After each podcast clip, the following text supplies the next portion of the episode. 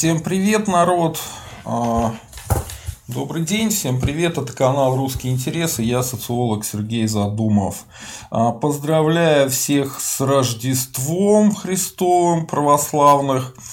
А, ну, настроение такое у меня не очень праздничное. Во-первых, сегодня должен был быть священник православный, но он как-то, я не знаю, как это сказать, забил или забыл, в общем, э, его нету, не знаю, он будет и не будет, черт его знает. Вот. Ну, не сегодня точно. Это раз. Такая не очень рождественская новость. Вообще хотели с ним обсудить отношения русских националистов и священства. Ну, нет, не будем это обсуждать. А, это первая такая мерзкая новость. Вторая у меня новость тоже чудесная. А, я вывесил а, видос а, с, с со Стрелковым, где он говорит, что коронавирус есть, а пандемии нету. И э, это видео за эту фразу ютубчик у меня удалил. Ну да. Вот такая вот ерунда. Так что сегодня я буду, буду проводить экспресс экспресс-стримчик. В рамках часа, я думаю, не больше часа пообщаемся и все. Ну, я вижу, так особо желающих в комментариях ничего писать нету. Пишите вопросы, потому что я хочу а, буквально одну тему обсудить с вами, и после этого отвечу на вопросы и быстро все закончу. Потому что настроение у меня не особо рождественское. Вот из-за всех этих историй. Ну и еще там как бы есть проблема у меня с Ютубом, он не очень да, хочет делать то, что я их прошу. Э, так что я довольно грустный и злой. Ну ладно, в общем, тема такая.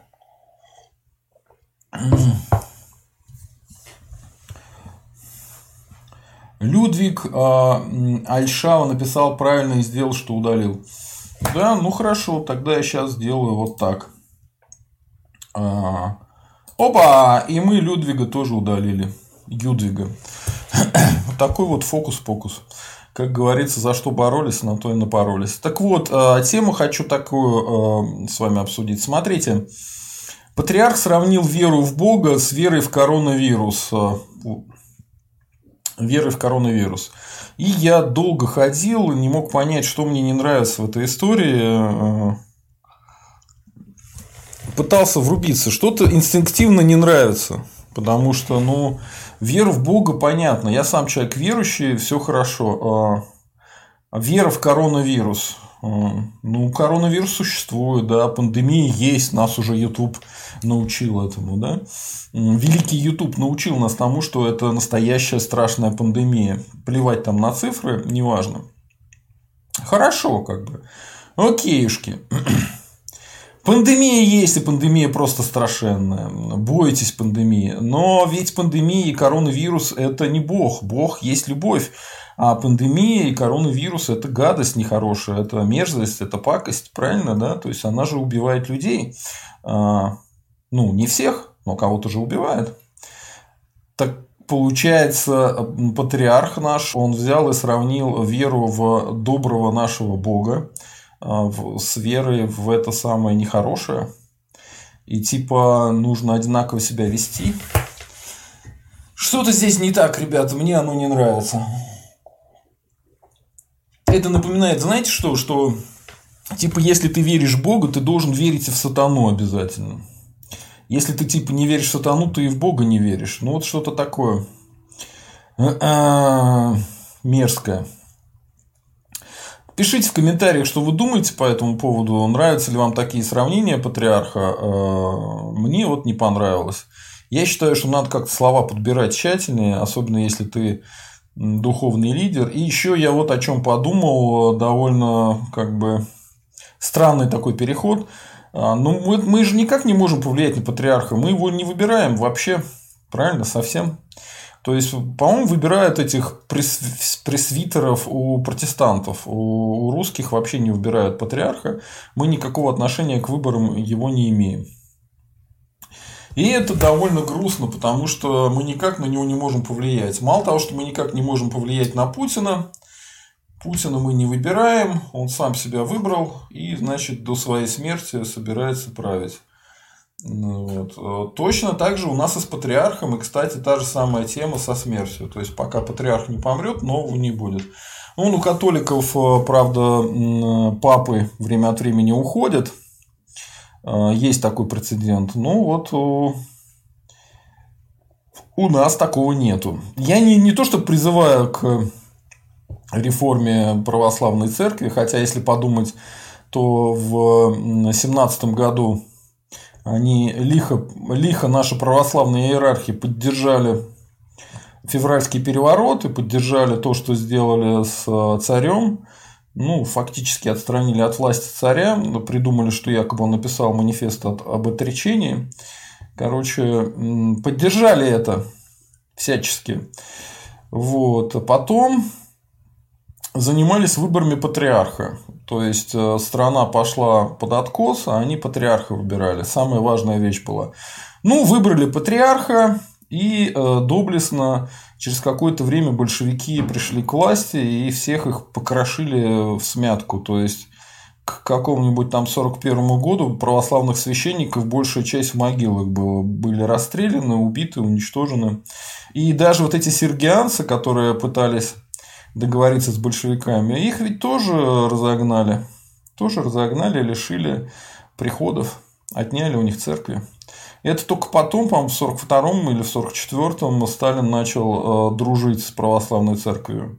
И то, что мы сейчас имеем, это как раз наследница этой сталинской православной церкви, заново возрожденной.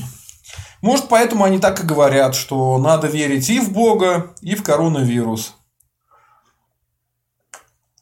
одинаковое. И если ты не веришь в коронавирус, то ты, значит, не веришь в Бога. Как это одно с другим сочетается, я не понимаю. Вы мне объясните. Вы, может, лучше, лучшие православные, чем я. Я все-таки не воцерквленный. Ну, вот такой у меня небольшой грустный, грустный, грустный зачин. Вот, а потом э, пообщаемся сейчас, на вопросы поотвечаю и закончим на этом. Еще раз всех поздравляю со светлым праздником Рождеством. Родился Христос якобы в это время. Ну, мы празднуем то, что э, э, к Ветхому Завету, довольно жесткому, добавился Новый Завет после Рождества Христова. Да, и благая весть пришла в итоге к нам, что не так все будет плохо, как должно быть. Э, страшная карма, которую все должны исполнять, она может быть побита смертью Христовой и его воскресением. Так что все это началось как раз с Рождества, поэтому праздник действительно хороший, несмотря на то, что у меня вот как раз настроение нифига не праздничное. Вот. Ну, давайте почитаю комментарии и посмотрим, что как. Так, Реал Разбан пишет привет. И вам привет, Реал Разбан. Реал Разбан, нужно просто признать, что это пандемия, не бухтеть. Ну, а что мне еще делать? Они мне такое письмо писали, прислали на английском, типа, мы знаем, что это, конечно, неприятно, но вот э, это пандемия, поэтому споры тут неуместны, поэтому мы ваш контент э, рубим. Ну и все, короче, э, Стрелков, мнение Стрелкова забанено Ютубом через меня, блин. Ай, ладно, Реал Разбан МС. Дядям в высоких кабинетах виднее. Надеваем все маски и не бузим. Но мы и не бузим по поводу этого. Я он в маске был сегодня в магазине. Уже даже привык. Мне специальную маску подружка сшила. Черную, красивую. Так что все нормально в масках. Так, а, Андрей Бармалей, добрый вечер с Рождеством Христовым. И у вас добрый вечер с и вам добрый вечер, и вас с Рождеством Христовым, Андрей Бармалин. Он, кстати, наш э, спонсор. Спасибо за то, что нас поддерживаете. Реал Разбан. А, кстати, по-моему, это вы недавно снова подписались на спонсорство. Отписывались, потом снова подписались. Интересно, почему. Так, э, поздравляю всех с Рождеством. Так и в пати тоже пишет с Рождеством Христовым православный. И вас тоже. И в пати, кстати, очень хорошие комментарии пишет. Я вот э, смотрел последнее время. Ну, такое ощущение, как будто я сам пишу. Единственное, что он более выдержанный, более мягкий человек. Э, я ему даже хотел дать это на прошлом стриме дать ему модераторство. Настолько как бы все четко человек отвечал, э, без злобы, логично, с аргументами. Молодец, Евпатий. Андрей Бармалей. Ларион тоже топит за прививки и заявил, что через причастие можно заразиться, хотя ранее утверждал, что нельзя.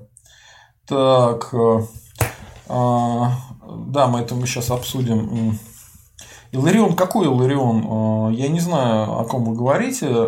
Ну, прививки так прививки, почему бы и нет. Единственное, что я лично буду ждать, пока по прививкам будет понятная картина. То есть, нужно понимать, что они не нанесут э, вреда здоровью. То есть, для этого нужно подождать, пока, пока пока как бы люди, которые сделали себе прививку, они там не пожили какое-то время, у них ничего не вылезло, как мне кажется. особенно учитывая то, что я, собственно говоря, сталкивался много раз с теми, кто болеет, даже во времена, когда они болели, и я не заболел. То есть Лично для меня, как бы, ну, коронавирус э, не такая страшная штука, чтобы не сглазить, да. Надеюсь, не заболею, да? Хотя вряд ли бы заболел. Я уже с двумя или тремя людьми, которые точно болеют, общался очень плотно. И ничего со мной не случилось. Ну, может, я как это, бессимптомно перенес. Хороший ролик, кстати, был на этом в ТикТоке. Там чувак э, такой ролик сделал, типа э, народ, а может я счастлив, просто переживаю счастье бессимптомно. Ну вот э, я так вот бессимптомно тоже, видимо, счастье переживаю и коронавирус. Ладно, а, Реал... А, вот, э, важная тема. Заявил, что через причастие можно заразиться, хотя ранее утверждал, что нельзя. Ну, э, я не знаю, как бы какая-то мистика в... должна быть в христианских этих обрядах. А, православных, но, наверное, им уже чисто сверху сказали, что больше такой не вякайте, что через причастие нельзя заразиться. Ну, кто его знает? Наверное, можно заразиться, потому что э, Хотя это странный пример. Э, вот шиитскую святыню э, те, кто целовали, и, и был один ковидодиссидент, который специально все эти места тоже целовал, который не верил в коронавирус. Так он умер. Вот. И куча вот этих верующих, э, ну это шииты, они не мусульмане, типа не православные. У них типа неправильная магия, поэтому, может быть, истинно православным виднее. Э, не знаю. Я бы не советовал э, причащаться, если у вас плохое здоровье, через то же место, где причащается больной коронавирусом. Потому что чудо, оно не для того, чтобы спасать здоровье каждого человека не, не так это все работает, на мой взгляд. А, хотя, конечно, чудо должно быть. Так, Реал Разбан. Путин боится, что после его ухода все его авантюры пойдут прахом, и в историю он попадет как неудачный лидер. Плюс уйти он не может некуда. ну, давайте про Путина поговорим. А, то, что Путин боится уйти, это абсолютно понятно. А, то, что после его ухода все его авантюры пойдут прахом. Ну, а какие у него авантюры-то были? Он дворцы строил себе, яхты строил, дарил женам, всяким подружкам кучу денег. Э, ну, это все, может, и пойдет прахом. Он там, Крым взял, да? Ну и все. А какие еще его авантюры в Сирии? Насколько я понимаю, в Сирии уже все... Э, по поводу Сирии он говорил, что он в Сирии... Вот совсем недавно они сказали, что типа в Сирии мы интересы России отстаиваем. Типа, а, мы, вот это мне особенно понравилась фраза, что типа опасность, которая была из Сирии, она вот уменьшена. Да блин, у нас опасность больше в других местах. У нас вон обстреливают на Донбассе людей, люди там гибнут каждый день. И военнослужащие, и мирное население. Вот она реальная опасность, да, не фантомная какая-то, как в Сирии. А, тем более, ну, вы Сирии ИГИЛ разгромили, разгромили. Чего там дальше сидите? Чего там дальше сидите? Чего ждете? Что там еще какой-то ИГИЛ появится? Непонятно. А то, что он неудачный лидер, да и войдет в историю именно как неудачный лидер, ну, ребята, это все. Если бы он ушел в 2008 году, он был бы удачным лидером.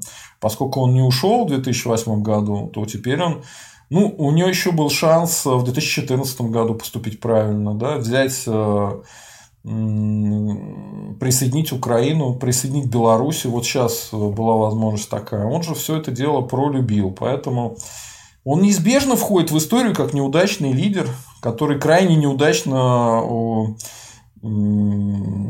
закончит свое правление. По-моему, это уже всем понятно. И да, думаю, думаю, ему понятно. У него просто там есть окружение, родственники, которые говорят, что нет, Путин без тебя мы все, все помрем, все будет плохо.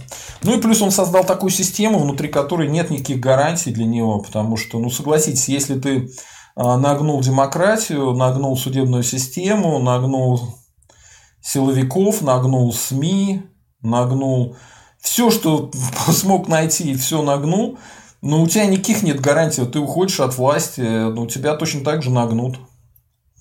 Помните этого Диоклетиана, Диалекти... Э, который был римским императором, по которого э, наши советские граждане в основном знают по фильму Москва слезам не верит, где говорится, что вот был такой римский император, который ушел, его просили вернуться, а он, значит, э, говорил, если бы видели такую капусту, я вырастил у себя в этом в саду на, на огороде, вот, то вы бы поняли, что это дурацкое предложение. Вот. Так э, я вам скажу, что есть три мнения, как умер э, Диоклетиан. Во-первых, э, первое мнение, что что-то он от тоски и печали помер, второе, что он значит, от голода помер, и третье, что и, и, а третье мнение, что он кончил жизнь самоубийством.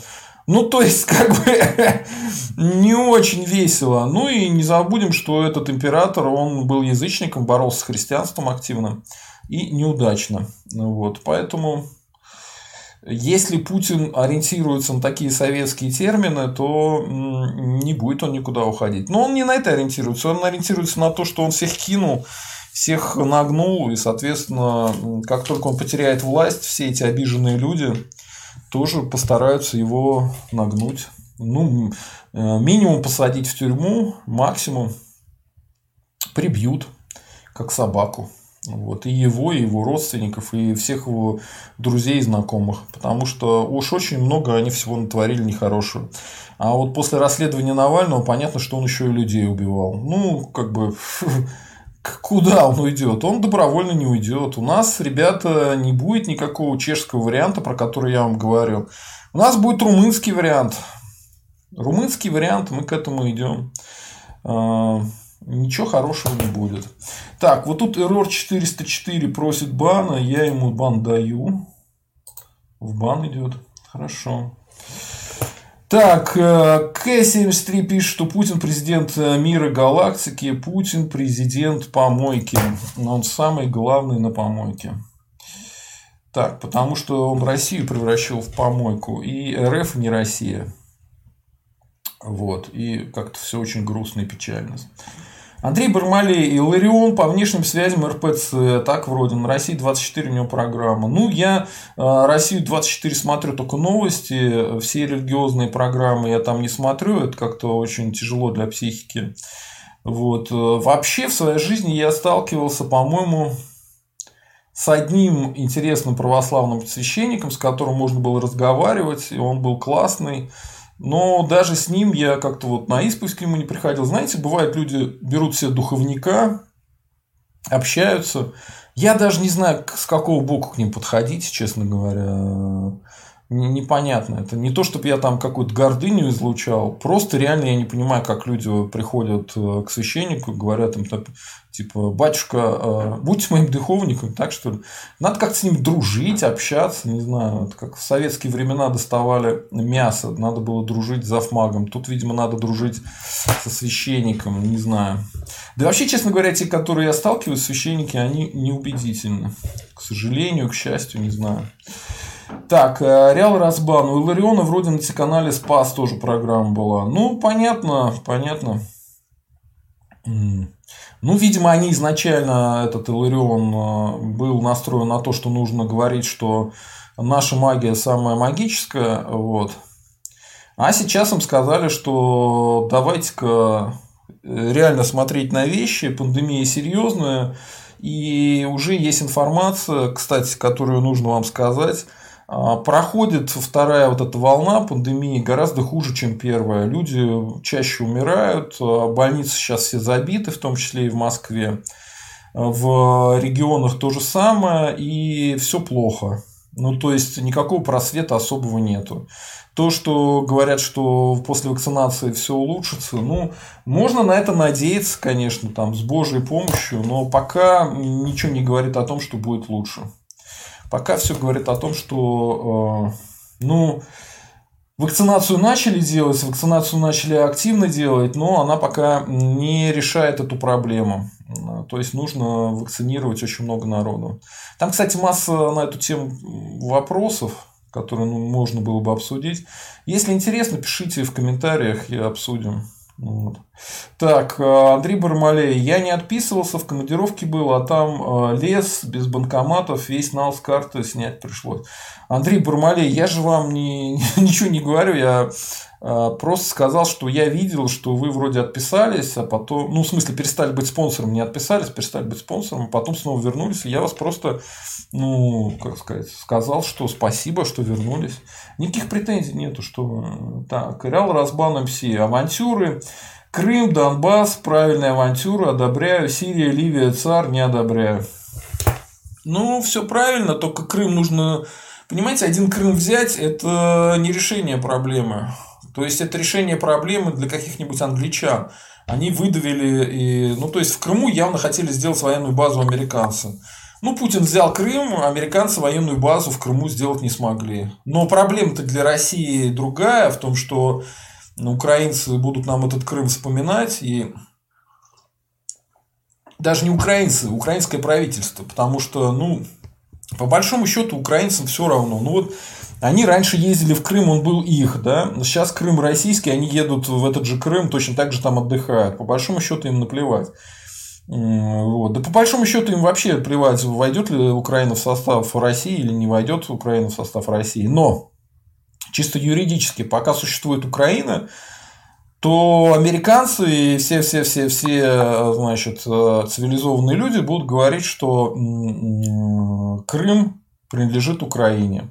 Хотя тоже интересный нюанс, э, если вы не заметили, могу вам зачитать. Это вообще интересная штука, которая подтверждает э, мою версию да, по поводу того, что именно Британия дала приказ по поводу Крыма. Смотрите. Великобритания сделала послабление в санкционном режиме против Крыма. Великобритания, вышедшая в феврале прошлого года из Евросоюза, ослабила санкции против Крыма. Об этом сообщается в генеральной лицензии, опубликованной на сайте правительства Соединенного Королевства.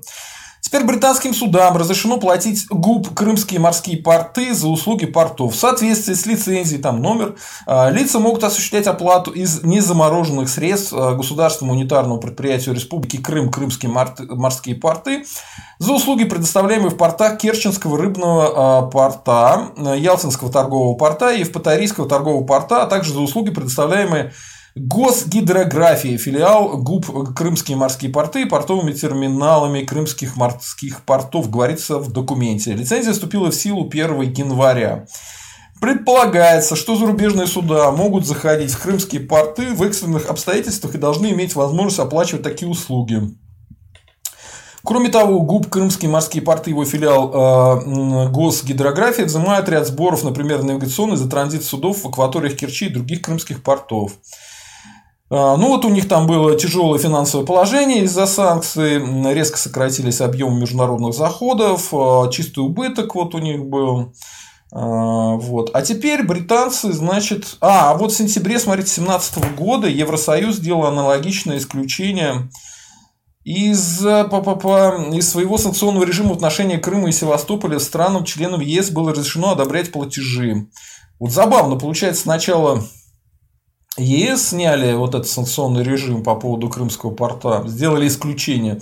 А теперь британская общая лицензия, да, направлена на то, чтобы сохранить... Э, так, так, так, это не то.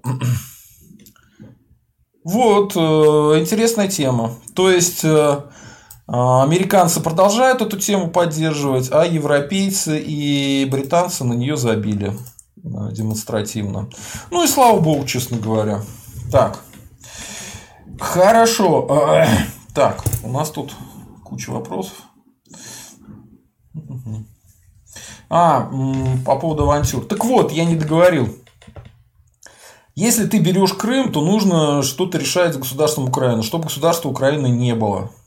Вариантов миллион. Э, лучше всего мирный. То есть ты устраиваешь э, так, чтобы Украина добровольно захотела присоединиться к Российской Федерации, чтобы никто и докопаться не мог. Тогда автоматически э, все вот эти санкции они снимаются, потому что как государство Украина перестает существовать, нет претензий по поводу Крыма. И все, это будет глупо, если как бы Украина уже не имеет претензий по поводу Крыма, потому что присоединилась к Крыму и России, а США будут что претензии предъявлять по поводу Крыма не будут, не будут. Вот, поэтому э, если ты берешь Крым, то нужно брать и Украину, так или иначе каким-то образом. То же самое касается Беларуси. А вот Сирии, Ливии и Центральноафриканской Республики, что они делают, я вообще не понимаю. Деньги какие-то утилизируют. А Фауст, э, четыре восьмерки, всех приветствую, вас приветствую. Так, а... О мой царь, позвольте сообщить вам, что э, Сергей, как вы думаете, следовало ли России вводить войска в Ичкерию?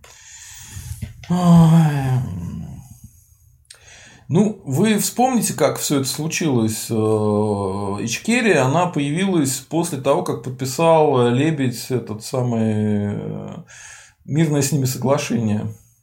И не Россия ввела войска в Ичкерию, а сначала Ичкерия напала на дагестанские села. Соответственно, э, Российская Федерация абсолютно логично должна была эту агрессию как-то наказать. И поскольку ичкерийское центральное правительство никак не контролировало эти рейды, Басаева, по-моему, а, вот, то надо было это решить. Другое дело, что тот же Стрелков говорит, что ну, а, сама по себе идея воевать чеченцами против чеченцев, она правильная, но позволять чеченцам уничтожать и выгонять русских из республики, это неправильно. Ну, вот как-то так. А вообще изначально первой войны могло бы и не быть. Насколько я понимаю, Дудаев, он хотел просто договориться на каких-то условиях, возможно, как в Татарстане договорились. Ну и все, надо было договариваться и устраивать войнушки по таким поводам, если человек готов с вами договариваться, не стоит. Первая чеченская война была, она была прямо ужасная ужасная, бессмысленная, беспощадная, и не надо было ее устраивать. Нужно было договариваться. Нужно было защищать интересы русских э, э, в Чечне. Вместо этого в Чечне защищали интересы московских чеченцев э, с результатами, которые вы сами прекрасно все знаете. С тем, что военных подставляли и так далее. Все это, все, все это все помнят. Кучу мирника убили и чеченского, и русского. Э, во время штурма Грозного. Короче говоря, Первая чеченская война, она была неправильная, ее нужно было делать как-то по-другому.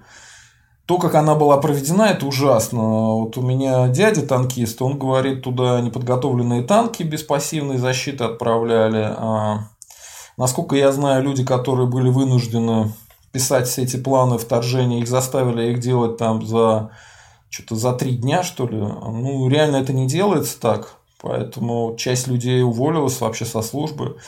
То есть э, никакого желания особого там воевать э, не было э, у нас. Ну, вот. Да и не надо это было делать, надо было дипломатически договориться. И в конце концов можно было бы решить вопрос самим Дудаевым. Вариантов масса, не обязательно устраивать из-за этого войнушки.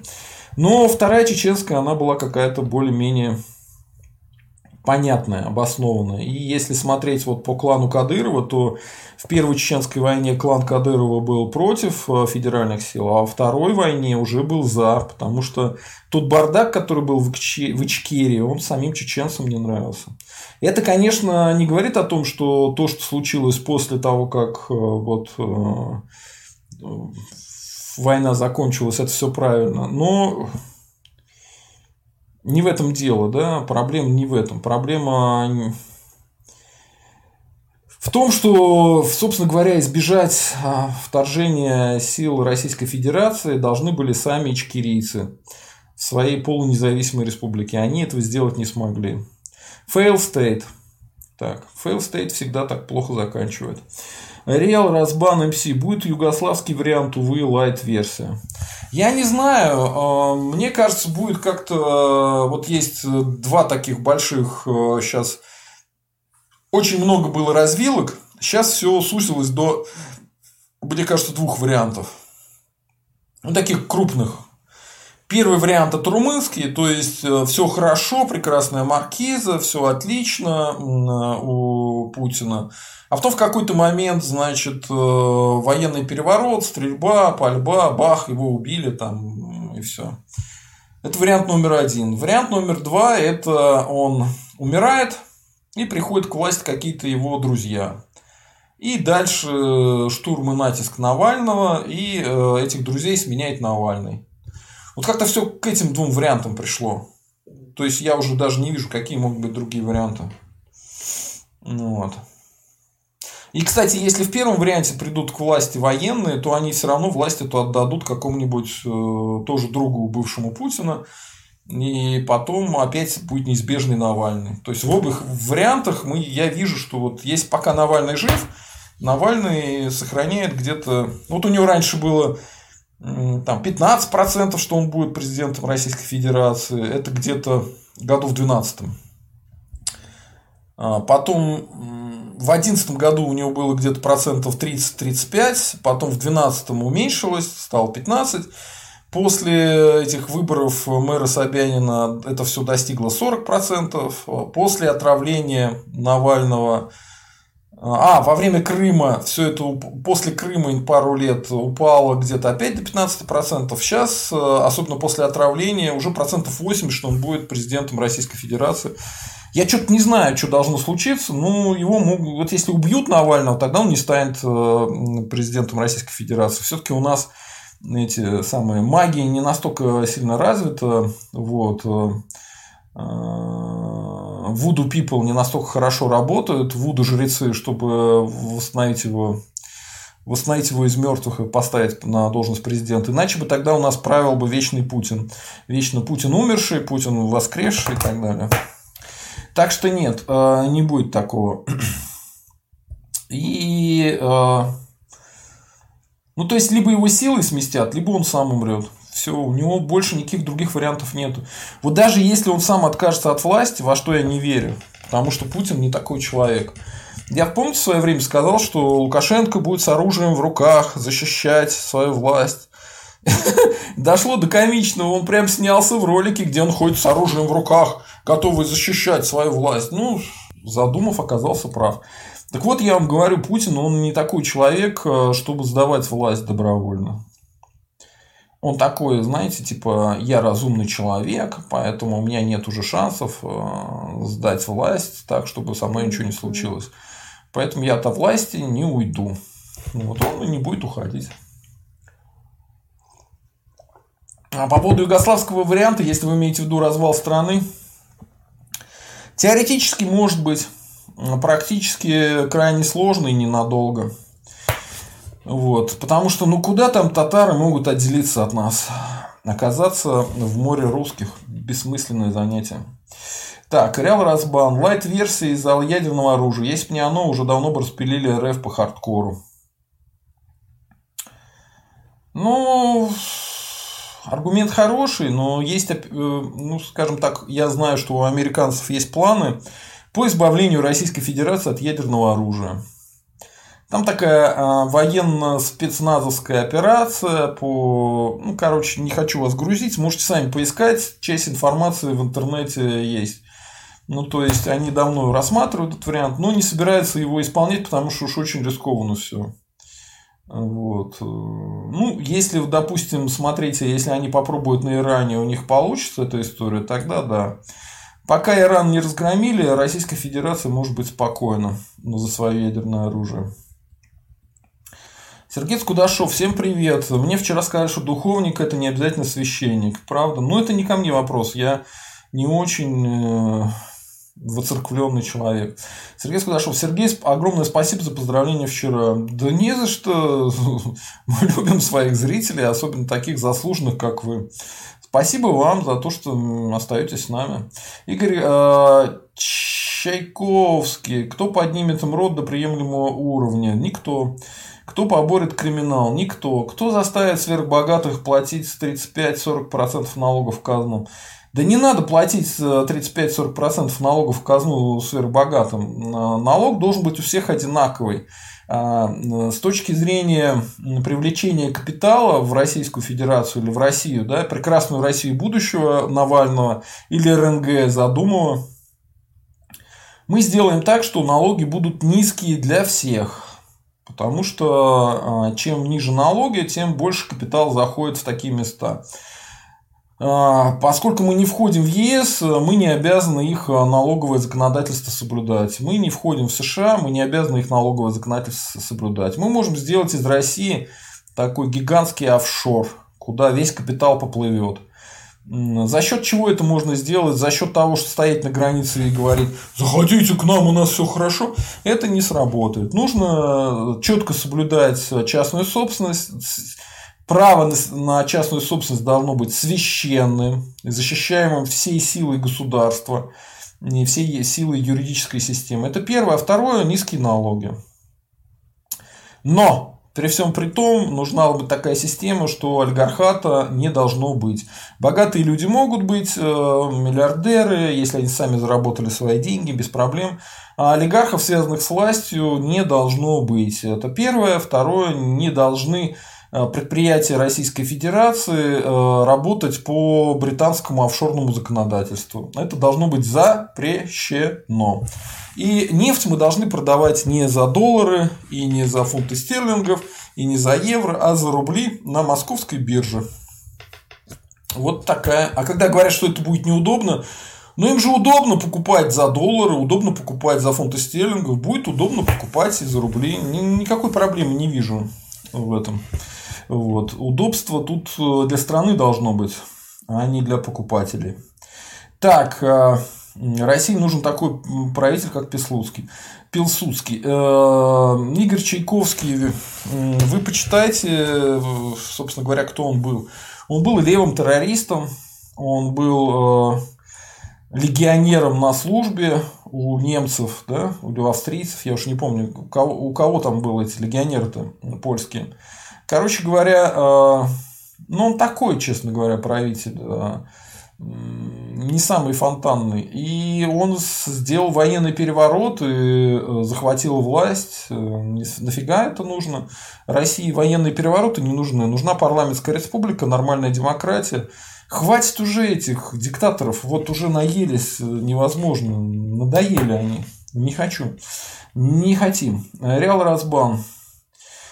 Да, русский Пилсудский был бы, конечно, идеальным вариантом, не поспоришь. Ну, слушайте, Реал Разбан, ну вы в курсе, что он был левым террористом? Зачем вам левый террорист-диктатор?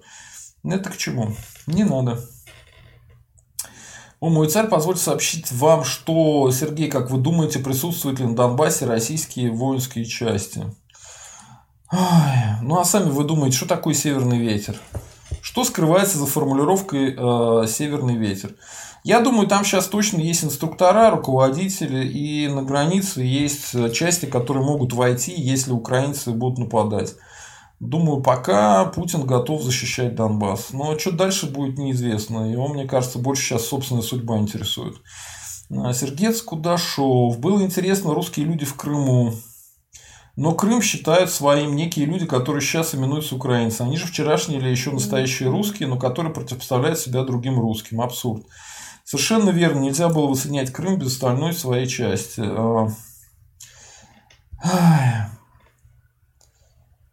с Украиной можно было решить проблемы миллиону способами, еще при Ельцине. Собственно говоря, это и была задача Ельцина сделать все, чтобы из Украины сделать действительно отдельное государство.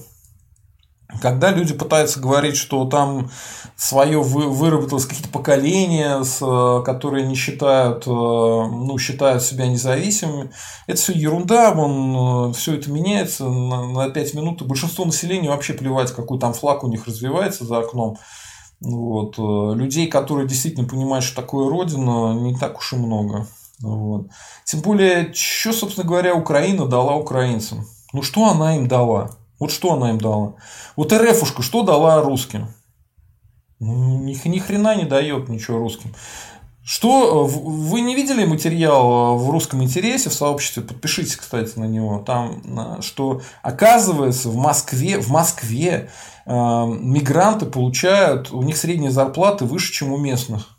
Ну это нормально, по-вашему? Это абсолютно русофобское государство РФ. Точно такое же украинофобское государство – это Украина. Не питайте никаких иллюзий. Вот те украинцы, которые меня сейчас смотрят, они вчера лайкали, когда я их спросил, те, кто считает, что э, Зеленскому они разочаровались, лайкните. Я их попросил, они знаете, как налайкали здесь? Ну, потому что они разочаровались Зеленским.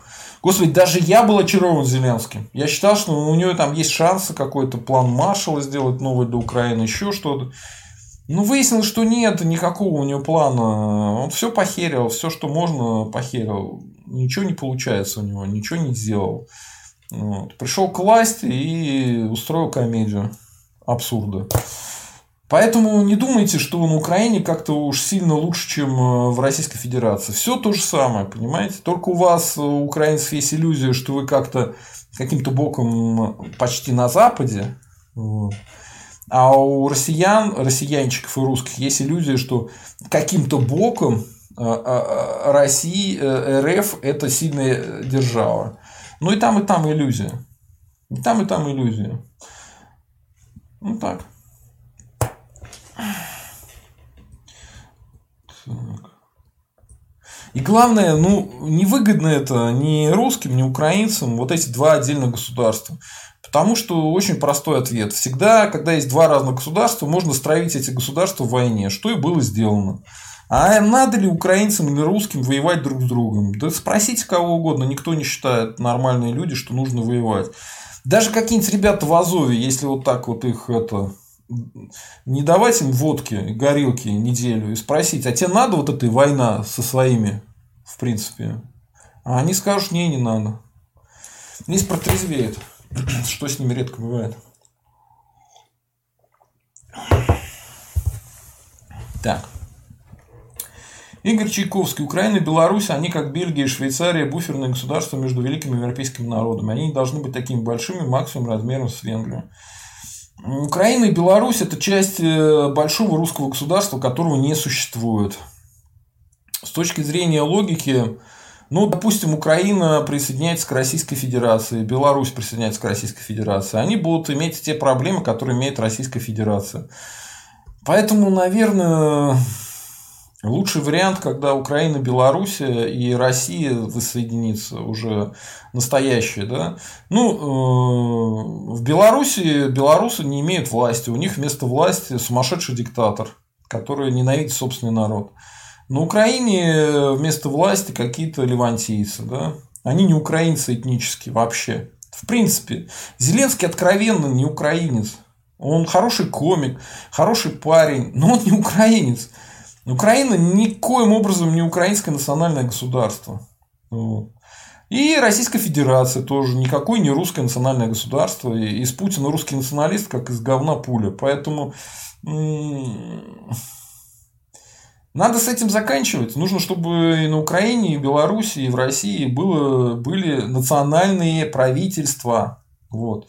А там мы уже договоримся, какие у кого права, какие, какие, на каких условиях мы объединяемся и так далее. Лучше всего мирно, конечно. Вот. Кстати, смешно, помните вот эти разговоры, блин, про это не говорил.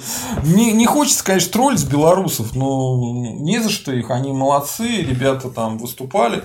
Но помните, все эти были разговоры, что если придут, значит, э, русские, Российская Федерация и Путин, если введет войска, то будет там, значит, партизанщина жестокая, потому что мы во Второй мировой войне были партизанами и воевали страшно. Ну вот, э, что бы им сейчас против Лукашенко партизанскую войну не устроить?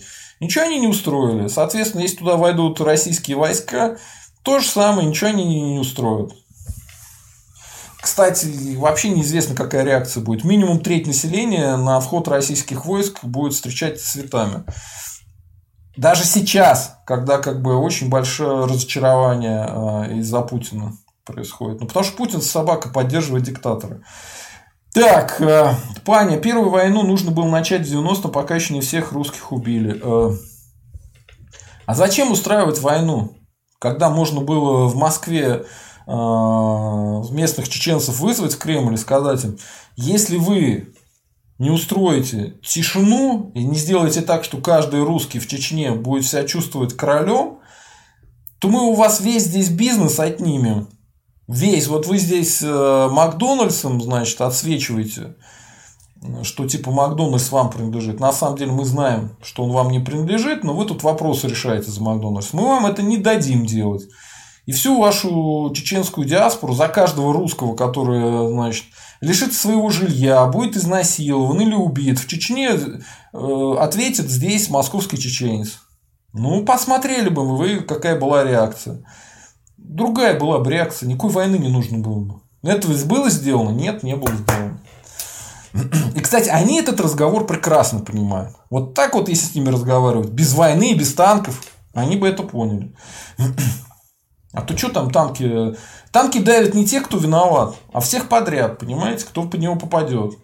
Поэтому лучше без войны такие вещи решать. И вообще, если вы воюете, то воюйте нормально, так чтобы танчики проехали, никто не убит, все сдались, э, потому что заранее понятно, что воевать бесполезно. Вот это хорошая война. Учитесь у американцев, они так в основном воюют. Так. Сергей Кудашов. Нет буферов, успокойтесь, есть временно утраченная территория, при том формально утраченная. Да. Сергец, все гораздо хуже, чем вы думаете. Реал разбан МС. Галиция как буфер, а окраину аннексировать. Ну, галичан не надо включать в состав Российской Федерации даже, не говоря о том, что в России, потому что, ну а зачем? Пусть живут как хотят. Они же там униаты, у них все по-своему. Никто не против, чтобы Галиция э, сама решала свою судьбу. Ну, в принципе, мы за то, чтобы Украина же сама решала свою судьбу. Так что... Да это вообще, честно говоря, что тут мечты какие-то непонятные. Нам бы решить вопрос с Путиным сейчас. Что нам Галиция? Вот, вот меня Галиция вообще ни в каком баку не колет. Игорь Р. Сергей, как вы думаете, в какие обозримых чертах будет создано в общих чертах, э, какие обозримые сроки будет создано в общих чертах РНГ? Какие ключевые события должны для этого произойти? Так, очень хороший вопрос. Спасибо, Игорь Р. Обозримые сроки такие, что и пяти лет может не хватить. Когда я говорю в следующем году в РНГ, вы же понимаете, откуда эта фраза взялась. Ну, погуглите там в следующем году в Иерусалиме. Это пожелание того, чтобы русские обрели свое отечество, а вовсе не какой-то план. Это, тем более, это еще пародийная штука. Вы же должны понимать, что это с юмором говорится. А, по поводу э, ключевых событий, которые должны для этого произойти. Ну, во-первых, э, нужно, чтобы ушел Путин. Путин э, в 2014 году начал заигрывать с русской весной, и все это дело свернул. Соответственно, второй раз сделать такую же ошибку и надеяться, что он там что-то сделает с РНГ. Ну вот можно было в этом, э, в прошлом году, в 2020, когда э, говорили, что он добавит русских в Конституцию. Но не добавил же. Поэтому Путин это такая фигура абсолютно отжившая, никому, русским она не нужна. Я еще раз повторяю, в ТикТоке э, я вот э, сделал ролик, э, посмотрите, там очень жесткие слова говорит Стрелков по поводу Путина. Набежало море людей, все поддерживают. Все поддерживают. Путин всех достал. Путин человек, который разрушил Россию. Это считают русские. Обычные русские. И, кстати, не только русские. Там и татары это писали, и, и народцы писали то же самое. Поэтому он всех достал, он должен уйти. Никаких других вариантов нет. То есть первое ключевое событие – уход Путина. Дальше должно быть какое-то смягчение режима. То есть, э, если путинские дружки приходят к власти, они попытаются сначала все ужесточить, потому что они считают, что Путин очень либерален. То есть, скорее всего, они попытаются все ужесточить и на этом фоне потеряют власть. Да, они, в принципе, в любом случае потеряют власть, потому что они э, вызывают всеобщую ненависть. Э, не только русских, ну и элитных кругов. Поэтому дальше приходит к власти Навальный. С этого момента строительство РНГ оно начинается на политическом уровне. Когда приходит к власти Навальный, он разрешит националистам создавать свои партии, политические структуры. Почему? Потому что он сам бывший русский националист. Вот. И потому что он будет слаб первое время. А, мы должны требовать создания парламентской республики, чтобы это новое государство РФийское да, или пост-РФийское, чтобы оно не было сильным, потому что сильное а, государство РФийское, оно сильно антирусское. Чем более сильное государство а, РФ, тем оно более сильно антирусское. Вот. Соответственно, пусть оно будет слабым. Вот. И э, пусть оно будет парламентским. Тогда наша задача попасть в парламент э, со своей партией, вести легальную э, демократическую агитацию за то, чтобы мы создавали то как бы структуры политические свои, э, своей системы взаимной поддержки и так далее, чтобы у нас были свои СМИ, чтобы мы открыто призывались к созданию РНГ. Проблема в том, что, э, смотрите, даже Стрелков, медиа-звезда, он э, неизвестен населению. Если вы зайдете в тот самый ролик ТикТок, там огромное количество не знает, кто такой э, Стрелков. Они его в лицо не узнают. То есть, ну, если они не знают даже Стрелкова, который был пиарен по всем телеканалам, ну, вы понимаете, что они, что такое РНГ, тоже не понимают. Каждый первый, первый обычный человек, не связанный с нашей тусовкой, не понимает, что такое РНГ.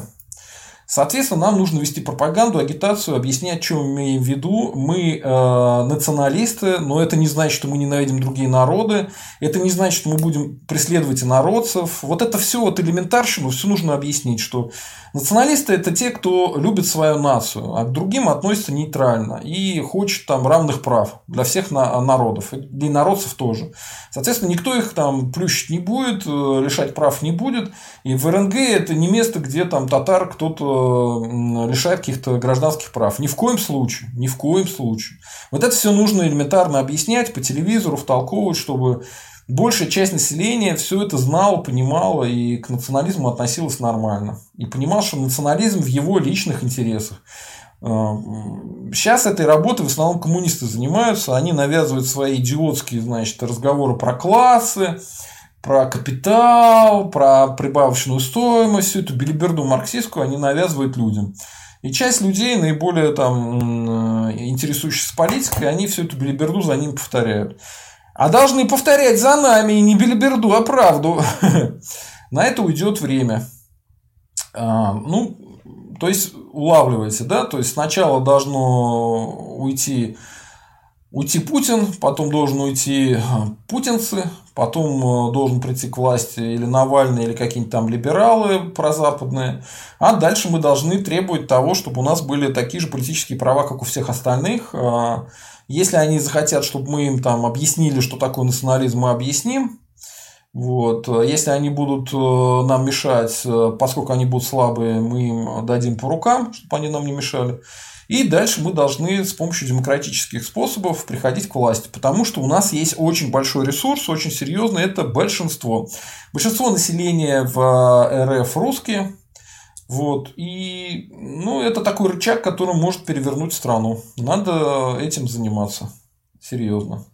Так, э, ну, я надеюсь, я ответил э, на ваш вопрос. В-555. А, а почему нельзя сейчас заниматься созданием политической партии, чтобы заранее у тебя все было? Да потому что нас посадят. Ну вот если вы сейчас создадите политическую партию, то а, вам никто не даст а, финансирование, потому что каждого человека, кто финансирует русские национальные партии, особенно демократические, особенно те, которые против насилия, те, кто против Сталина, те, кто против Гитлера, а, это строго запрещено, и тем, кто будет выделять деньги на это, их будут наказывать. То есть, вот, допустим, если кто-то из богатых людей хочет поддерживать наш канал, пусть присылает нам деньги через анонимные донаты, так, чтобы никто не знал, кто это сделал. Вот э, единственный вариант. Потому что, кстати, э, я надеюсь, вы поняли, что мы за частную собственность, за развитый рынок, и мы вот этих коммунистов к власти постараемся не пустить. Мирным путем, конечно же. Вот. Так. В-555, а вы всех с Рождеством, и вас с Рождеством. А, Юрий О. Сергей, а кому должны принадлежать недра? Вон Кудрин еще в начале нулевых сказал, что цена газа в РФ должна подняться до среднеевропейской, чтобы уничтожить остатки промышленности. А, А, хороший вопрос. Недра, они по Конституции, даже Российской Федерации, принадлежат народу, нации. Соответственно, у всех русских должен быть, как сказать, деньги за использование ресурсов должны попадать на счет каждому русскому. Ну, там можно сделать условия, чтобы люди на водку не тратили эти деньги, но то, что эти деньги, вот как материнский капитал, можно потратить там на образование и на покупку жилья. Вот э, таким образом. Таким образом. Потому что сейчас это, как бы, э, все эти деньги, они уходят в Лондон.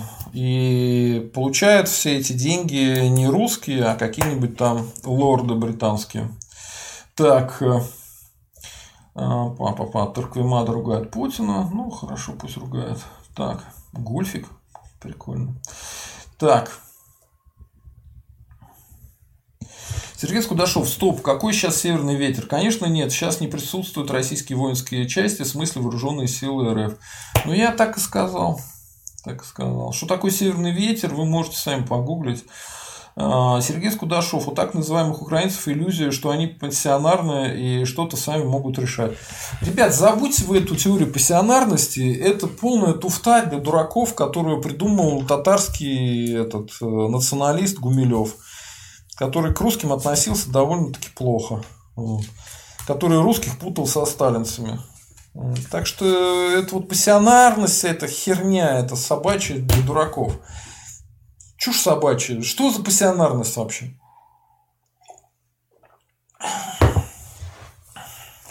Ну что, европейские народы, американцы, они сильно пассионарны. А что же они доминируют? А эти все пассионарные, эти самые палестинцы сидят, пальцы сосут. И что эти все пассионарные молодые э, киргизы приезжают работать сюда? Прям пассионарии. Это все туфта для дураков, забудьте. Никаких пассионарностей нету. Это Э, наукой теория пассионарности не подтверждается. Понимаете?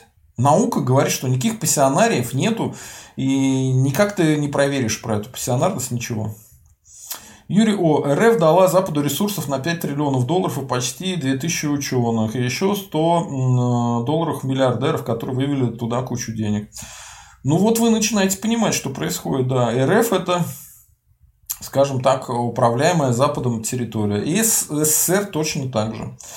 Так, В-555. Сергей, можете оставшиеся 20% условно распределить среди остальных политфигур, если у Навального 80%.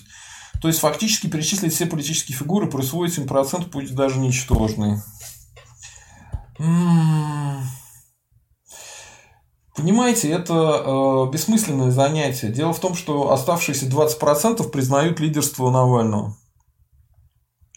Не признают лидерство Навального Стрелков, не признают лидерство Навального большинство русских националистов, не признают лидерство Навального какой-нибудь Платошкин, а все остальные давно говорят, что им придется поддерживать Навального, потому что Навальный это такой ледокол. И они сделают на него ставку. Даже если они сейчас говорят, что не будут делать, то имейте в виду, как только Навальный сюда попадет, и люди увидят, что его сразу не убили, они побегут с ним договариваться. Потому что он он признан э, на Западе, у него есть своя политическая э, структура, у него есть свои СМИ, у него есть деньги и поддержка элиты, явно, российской же элиты. Э, так что вот так. Поэтому я говорю, оставшиеся 20%, единственное, что они хотят, включая Ходорковского, республику. Республику парламентскую, а не президентскую. Для того, чтобы Навальный не смог захватить власть и также Э, повторить судьбу там Ельцина или Путина. Этого все страшно боятся, потому что ну, Навальный-то он вообще молодой. Если бы не новичок, то ну, он долго может править. Кому это надо? Вот. А то, что он сейчас демократ, ну, Ельцин тоже был демократом, потом в автократор появился. Хотя он до этого еще коммунистом был. Это вообще как бы не важно. Люди попадают... Э, вот кольцо всевластия. Это о чем вообще метафора? Это метафора о власти. Человек надевает кольцо, становится президентом, и он получает волшебные силы. Он может быть где-то невидимым, где-то видимым. Э, сказать, принесите мне пиццу, ему приносят 150 тысяч пиц. Да? Ну, власть, понимаете, кольцо э, всевластия – Это и есть метафора власти, элементарная. Поэтому от нее, от этого кольца всевластия, люди не могли отказаться. Только эти несчастные хоббиты с волосатыми ногами, они могли эту силу, которая на них также влияла, увеличила им жизненное время, да, но тоже на них влияла. И разрушительно на их личность влияла. Власть действует на людей разрушительно. Поэтому придумали систему, по которой человек там 4 года у власти, а потом два максимум срока, а потом идет э, отдыхать э, свою капусту, значит, сажать. И тогда нет никаких проблем. Вот даже монархия. Монархия чудесная система правления, ничего против нее не имею. Даже во многом считаю, что она бывает лучше, чем демократия. Но при каждой смене власти, при монархии, есть вариант, что кого-то будут убивать физически, руками, душить, бить табакеркой. Это неизбежно зачищать родственников. Понимаете? А при демократии этого нет. Человек проиграл выбор, ушел от выборов. Ну, не обязательно никого убивать для этого. А при монархии нет, надо всегда думать, что такое может случиться. Так, Сергей Скудашов. Пусть присоединяются к РФ, а следующим шагом мы вместе возвратим настоящую Россию. Я вот за это, а не за то, что вы сначала у себя порядок наведите, предложите нам накормить и так далее. Ну да, об этом говорит Михайлов, что хорошо бы, если бы это всю грязную работу, работу на себя взял бы Путин, но видите, он берет на себя грязную работу другого плана а, между русскими, белорусами и украинцами вбивать клин. Поэтому надеяться на это, я в отличие от Михайлова, я уже не могу. Я вижу, что ничего не будет он присоединять. Не будет он ничего присоединять. А что, вот как вы собираетесь присоединять, если вы не можете с Путиным ничего сделать? Как вы можете повлиять на Путина? Никак. Ноль. У нас нет никакой демократии. Поэтому э, это прекрасный план, он чудесный. Это намного выгоднее русским националистам, чтобы Путин взял бы все сам присоединил. Там, железом и кровью, как Бисмарк, или мирно, неважно. Но чтобы там Путин умер, и мы бы построили РНГ, уже все было бы присоединено. Да, это нам выгоднее. Но этого никто не делает, поэтому что на это надеяться? Невозможно это надеяться. Рулон обоев. Вы смотрите канал Денис Казанский? Нет, первый раз слышу. Так, Юрий О, Сергей, вы хотите подружиться с глобалистами? Ну, с чего вы взяли, что я хочу подружиться с глобалистами? И самое главное, а почему вы взяли, что глобалисты хотят подружиться с Задумовым? Вот зачем я глобалистам?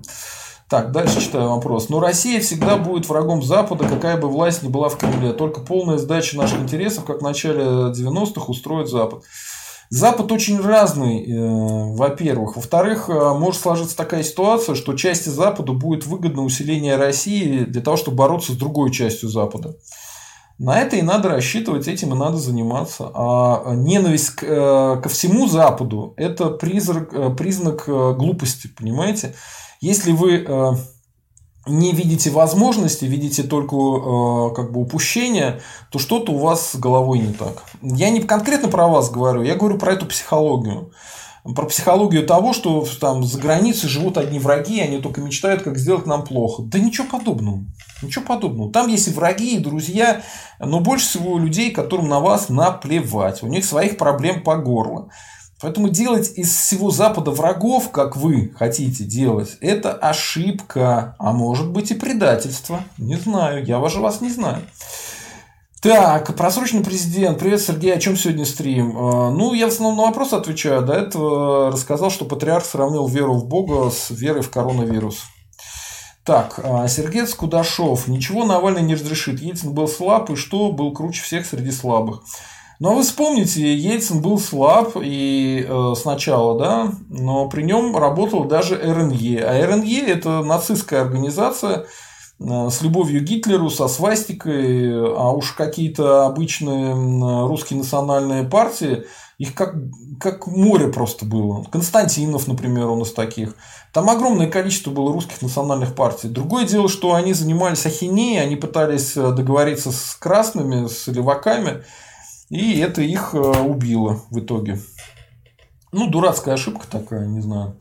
А поэтому при Ельцине националисты были. А националистов полностью начал уничтожать а, уже Путин. Не путайте Ельцина и Путина, это разные люди. Вот.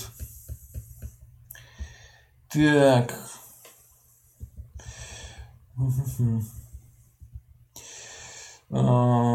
Сергей Скудашов, Стрелков на ТикТок, слава богу. Стрелков на ТикТоке, да, пользуется большой популярностью. Только люди не знают, что он Стрелков, к сожалению. Ну, там украинцы его в основном узнают. Кстати, смешно, оказалось, что Стрелкова лучше знают украинцы, чем русские. Увы. Реал Разбан МС. Парламентская республика плюс право на оружие. Без права на оружие русских могут начать геноцидить в национальных республиках. А, их могут и с оружием начать геноцидить в национальных республиках. А, дело в том, что парламентская республика позволит нам провести туда свою партию, позволит заниматься легальной агитацией, а, как-то именно правые русские организации продвигать национальные. Вот. Ну, право на оружие, да, право на оружие должно быть. По поводу того, что будет какой-то геноцид, э, я уже, знаете, в это не верю, потому что э, в Туве может быть геноцид, э, на Северном Кавказе может быть геноцид, ну там оставшихся добьют и все. В Татарстане какой может быть геноцид? Там половина татар, половина русских. Или там, если говорить более точно, там э, треть татар, э, чуть, чуть больше трети татар, э, какую-то часть э, этих, э, господи, башкир, чуть меньше трети, и треть русских. Такой расклад, какой геноцид тут может быть? Хотя геноцид может быть при любом раскладе, да, но это будет самоубийство, потому что вон на Донбасс люди поехали, безо всякого права на оружие. Поедут э, за геноцид отомстить русские со всей страны, и не будет тех, кто решится геноцидить. Вот. А, Сергей Скудашов. «А так право на оружие только русским, иначе уравняется, геноцид будет так же. А, какие вы провокационные вопросы задаете, Сергей Скудашов? Не время отвечать ему народ, не время. Просроченный президент Сергей, что может сказать о Геннадии Балашове, его программе 5.10? Ничего не знаю о Геннадии Балашове, ничего сказать не могу. Реал Разбан МС. Сергей, почему, наверное, всем, если только русским, то будет несправедливо откровенно? Ну, я тоже думаю, что вы эту идею не... Так вы слона не продадите, скажем так. А побеждают те, у кого больше батальонов. Больше батальонов у русских. Поэтому можно раздать оружие всем. Чисто за счет численности русские победят. Даже с правом оружия для всех. Так, а, ну вот я все-таки ответил на этот вопрос. Ладно. Сергей Скудашов. Сейчас просто не зарегистрируют партию, которая будет иметь название «Национальный уклон». А не надо там ставить национальный уклон. А, и потом сейчас вы никакую партию не зарегистрируете. С национальным уклоном, без национального уклона, ни, ни, никак. А вообще партию можно назвать партию лютиков. Или партию э, цветочков. Партию деревьев. Типа мы экологи. Это, это вообще не важно. Андрей Андреевич, право на оружие и так есть. Ствол купить несложно, но правоприменительная практика при самообороне такая, что кто защищался оружием, тот уезжает на зону. Очень правильный э, комментарий. Даже комментировать не буду, все правильно говорите. Так, э, папа, э, Андрей Андреевич, просто у меня три ствола. Ну вот Анатолий Андреевич правильно говорит, вот он и практику изучил, и три ствола у него есть. Короче, если будет это самое какие-то проблемы, обращайтесь к Анатолию Андреевичу. Три ствола лучше у трех разных человек, чтобы они были в одной команде. Это будет круче, чем три ствола у одного. Так, Реал Разбан МС. Ну вот закон, значит, нужно подправить, чтобы можно было защищаться, применяя огнестрел. Реал Разбан, какие законы вы сейчас будете править, если у нас в стране диктатура? Как вы будете их править? У нас басманное правосудие. Они собственные законы не исполняют. Чего сейчас править? Вообще об этом думать не имеет смысла. Так. О, мой царь. Смотрели интервью Мельчакова с Просвирным? Смотрел. Хорошее интервью. Ну, честно говоря, печальнее все выглядит, чем я думал. И с Просвириным печальнее, и с Мельчаковым печальнее. Ну, я бы его пригласил бы на канал с ним пообщаться, но я, честно говоря, не вижу, о чем там особенно говорить. Ну, непонятно. Непонятно. Все это грустно, на самом деле. Единственное, что мне там понравилось, что Менчаков, он достаточно умный, чтобы понимать, что Российская Федерация может стать таким полем добывания ресурсов для отморозков в любой момент. Это очень правильное мнение, потому что если я все правильно рассчитал, то мы вернемся в такую в 90-е на новом уровне. То есть э, будет слабое государство, отморозки, банды и все такое. Это абсолютно неизбежно. После любой диктатуры приходит э, такой вот полуанархия. Да.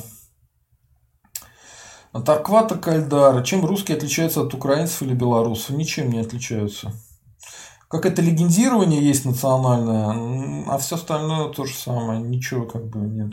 Причем забавно, что у белорусов и украинцев есть национальная легенда, внедренная им в школах, а у русских нету. Нам в мультикульте, в в башку внедряют, типа это многонациональный народ, непонятно какой. Так. Э,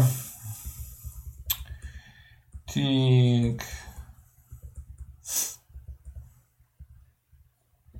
Просроченный президент. Э, кто такой этот Мельчаков? Мельчаков – это чел, который воевал на Донбассе, а сейчас является, насколько я понимаю, наемником и воюет в Сирии за деньги.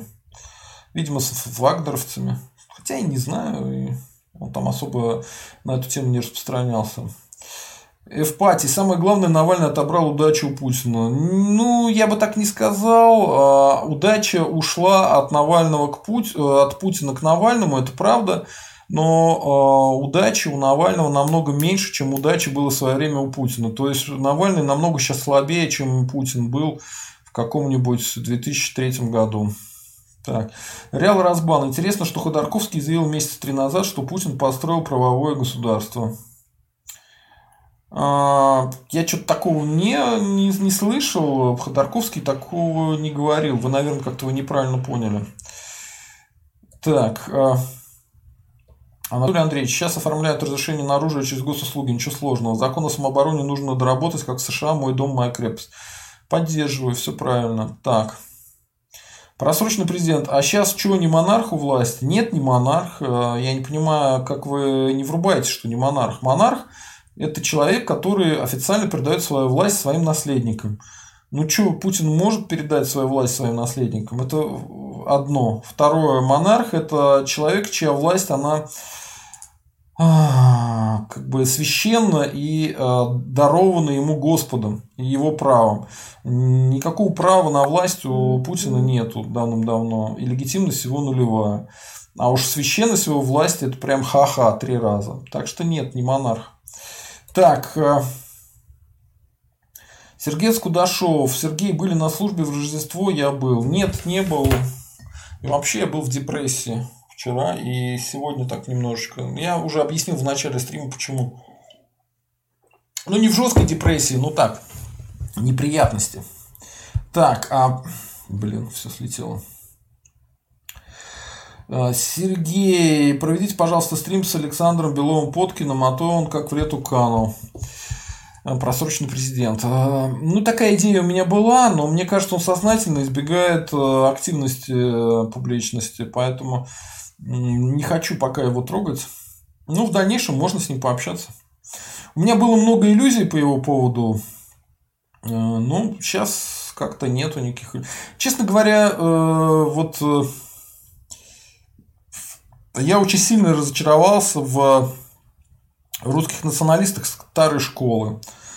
Поэтому, как бы, не вижу особого смысла в том, чтобы вытаскивать их снова в эфир. Мне кажется, нужно молодежь какую-то вытаскивать. Так. И в пати просроченный президент вернется в РФ, трусы свои назад отберет еще. Шутка не очень. Сергей Скудашов, э, ТикТок, э, знает украинца Стрелкова, то ему быть генерал-губернатором Новороссии. Ну, хорошее предложение, кстати, но он, э, скорее всего, на него не согласится, у него сейчас большие политические амбиции. Кстати, судя по тому, как народу нравится его высказывание, политические амбиции Стрелкова, они вполне обоснованы. И вот, когда он очень резко высказывается, народу это нравится. Там, конечно, нужно понимать, что можно говорить, а что нет. Ну, ему виднее. Так. А, Ладно. С Рождеством Олег Кошелев. С Рождеством Сергей. Слава России. Э, спасибо. Спасибо, Олег Кошелев. Он наш спонсор. Спасибо вам. Так, э, и тоже вас с Рождеством.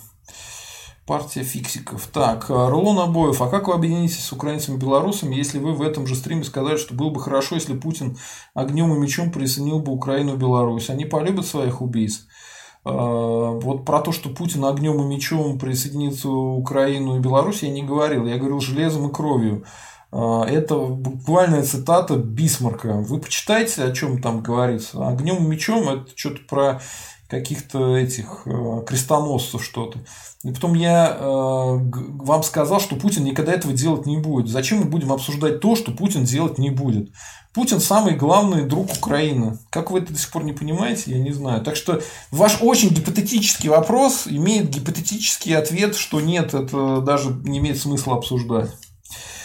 Владислав Алексеевич Антонов. Слава русскому народу, да сгинут в аду все русофобы. Хорошо, хорошо бы, да. Так. Па-па-па. Реал Разбан МС правое, а не правовое. Во, правое он говорил точно. Реал Разбан вот сечет фишку. Да, точно. Он говорил, что построил правое государство. Правое, а не правовое. Руан Обоев, Мельчаков еще был живодером, можете, да блин, знаем мы все это, он там сам себе... Слушайте, вот э, Рулон Обоев, а вы в курсе, что ваш Бандера душил этих э, щенят и кошат, э, котиков душил? Так что, если вы любите Бандеру, полюбите и Мельчакова. Так. Сергей Скудашов. Люди думают, что Путин монарх. Стоп, монархия – это сакральная ответственность перед народом и страной, а Путин нет, временщик, долго задержавшийся. Ну, хорошая формулировка. Сергей Скудашов. Сергей, на самом деле Артемова узнал от вас. Потом считал его маргиналом. Потом прислушался и понял, что он лучше, чем другие якобы русские националисты, вещающие из Турции. Э, я не буду обсуждать ни Артемова, ни Бандарика, как бы вы меня не вынуждали к этому. Э, я к ним отношусь с уважением, но многие их взгляды не разделяю. Надеюсь, вы поняли мой ответ. Счастливый ежик, здравия всем. Подскажите, как вы относитесь к Владимиру Истархову и куда он пропал? Есть информация? Я не знаю, кто такой Владимир Стархов, тем более не знаю, куда он пропал. Так, э, Александр Гаврилюк. Э, так, это неинтересно. Не одобряю убийство животных. Э, вранье про Бандеру. Ну, может вранье, а может не вранье. Кто его знает. В любом случае, Бандера, например, убил человека в юношестве. Какого-то польского там этого, польского чиновника грохнул. Так что, да, издевательство над животными не одобряю. Я тоже не одобряю издевательство над животными, и никто, по-моему, от нас не требует одобрения издевательств над животными. По-моему, для самого Мельчакова этот акт убийства щенка заключался только в том, что может ли он убивать или нет.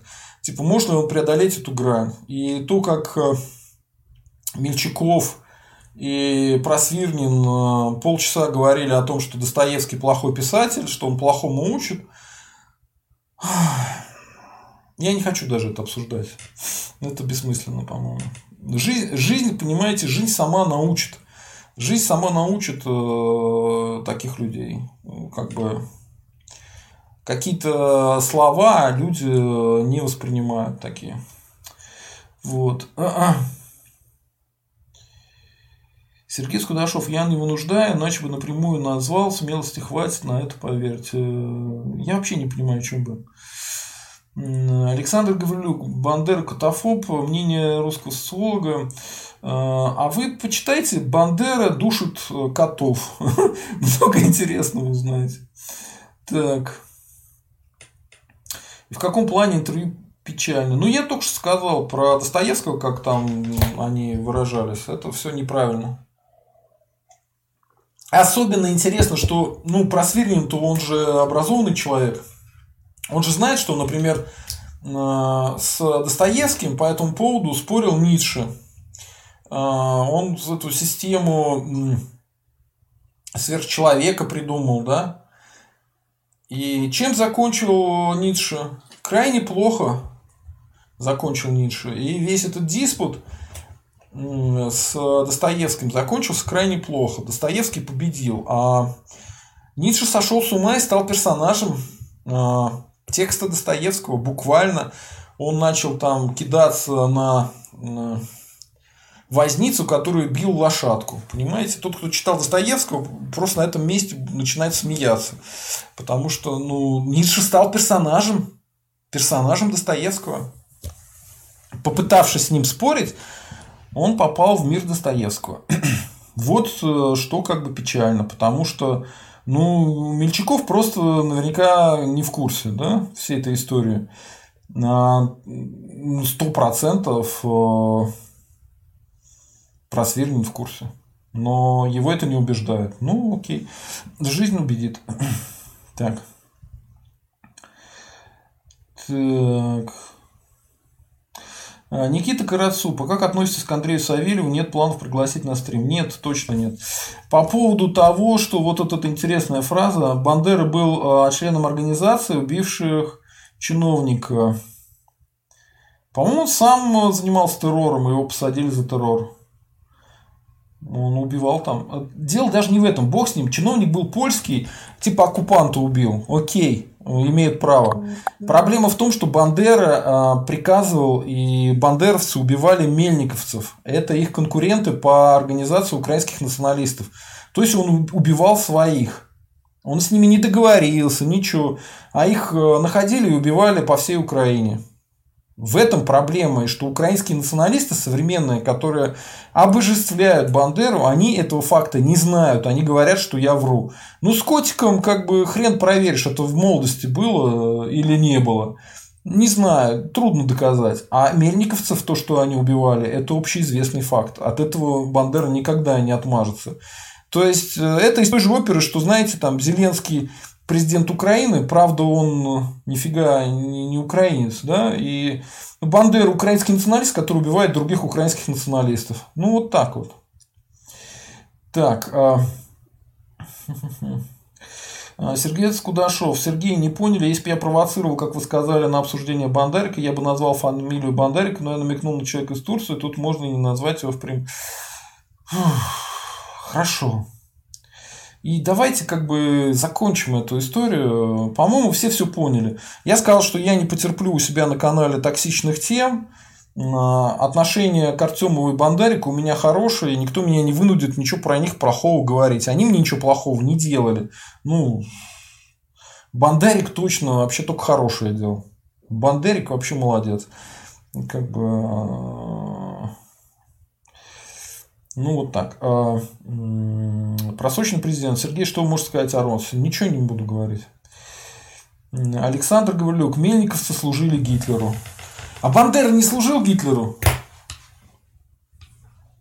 Бандера не служил Гитлеру? Он то служил Гитлеру, то не служил Гитлеру. То есть нужно это уклоняться вместе с линией партии, да? Вы, вам не кажется, что вы оправдываете э, Бандеру? Можно было договориться с минниковцами и все. Вместо этого начали их убивать.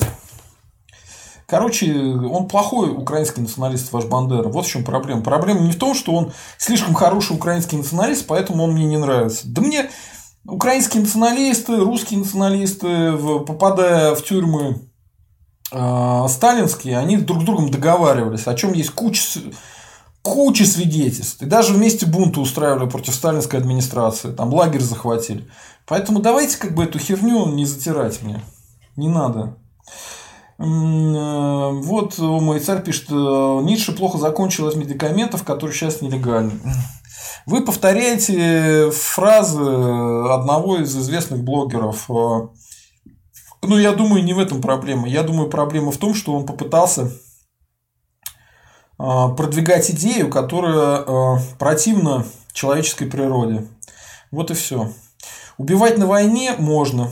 Убивать а, ради какого-то своего удовольствия, убивать ради принципа не надо. Поэтому мы тут с вами никогда не согласимся. Так, Бандеровцы точно так же служили, э, служили, особенно в начале войны, э, вот, э, которая в 1941 году началась против СССР, точно так же служили немцам. Поэтому не затирайте свою ахинею. Так, Бандера сидел в концлагере. Конечно, он сидел в концлагере. Но он сразу начал сидеть в концлагере? Или его туда посадили за то, что он объявил украинское национальное государство без спроса? И начал там что-то с немецкими чиновниками воевать. Вы хоть вы не знаете собственную историю. Вот проблема украинских националистов, что вы не знаете собственную историю. С вами разговаривать неинтересно. Так. Так, так, так, так. Светлана Соколова. Здравствуй, желаю. Про США уже обсуждали. Я про ночной захват э, здания Конгресса. Завтра будем подробно обсуждать с Карлином, который жил в США и репатриировался сюда, и он как бы в теме разбирается. Он считает, что это крутое событие. Я лично не считаю, что это крутое событие. Я считаю, что это ночной захват здания Конгресса. Он, во-первых, не ночной был, а, по-моему, дневной.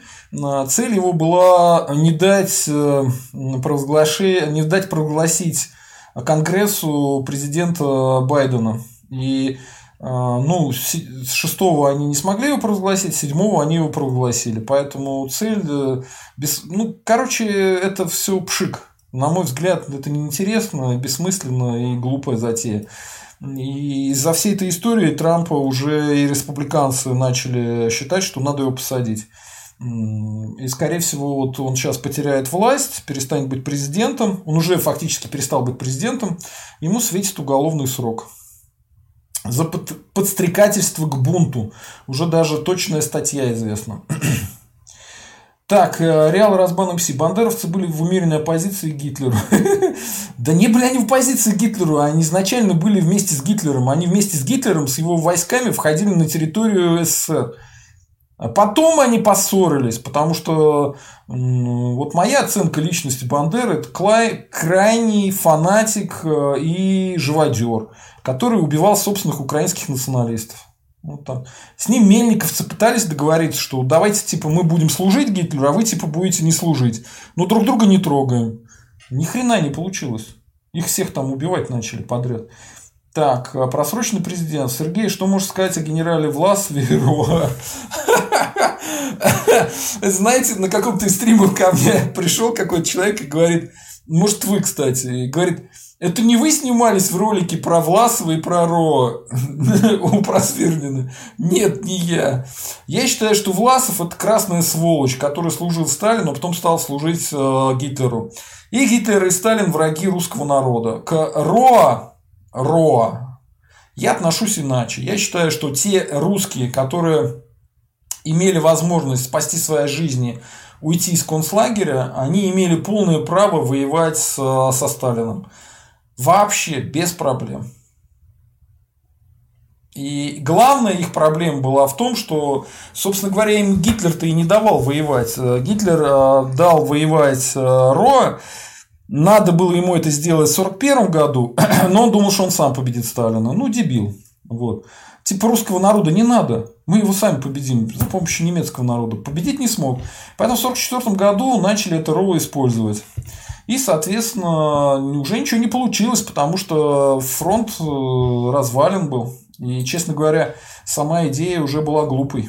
А вот в 1941 году идея могла бы сработать. Э, это а конкретно Власове. Вот к Краснову я отношусь намного лучше, чем к Власову, потому что Краснова нельзя назвать предателем. Э, Краснов никогда не присягал э, советской армии. У него нет присяги советской армии. Его вообще не должны были выдавать Советскому Союзу. Потому что он воевал всегда с советской властью. Понимаете?